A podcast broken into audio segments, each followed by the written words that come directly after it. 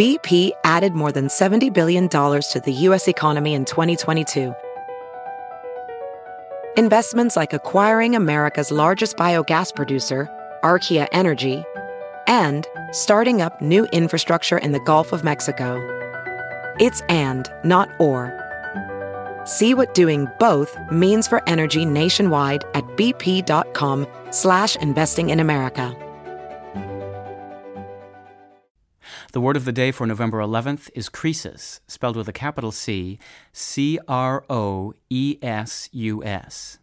Croesus is a noun that means a very rich man, as in this sentence John D. Rockefeller became an American Croesus by dominating the oil business in the late 1800s. The original Croesus was a 6th century BC king of Lydia, an ancient kingdom in what is now Turkey. Croesus conquered many surrounding regions, grew very wealthy, and became the subject of legends. In one such legend, he was visited by Solon, the wise Athenian lawgiver. Historians say this isn't chronologically possible, but it makes a good story. Solon supposedly told Croesus, who thought he had everything, account no man happy before his death.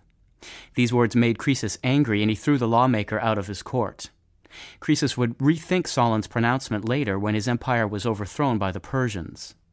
Croesus' name shows up in the phrase rich as Croesus, meaning filthy rich, and it has also entered English as a generic term for someone extremely wealthy. I'm Peter Sokolowski. This was your word of the day for Saturday, November 11th.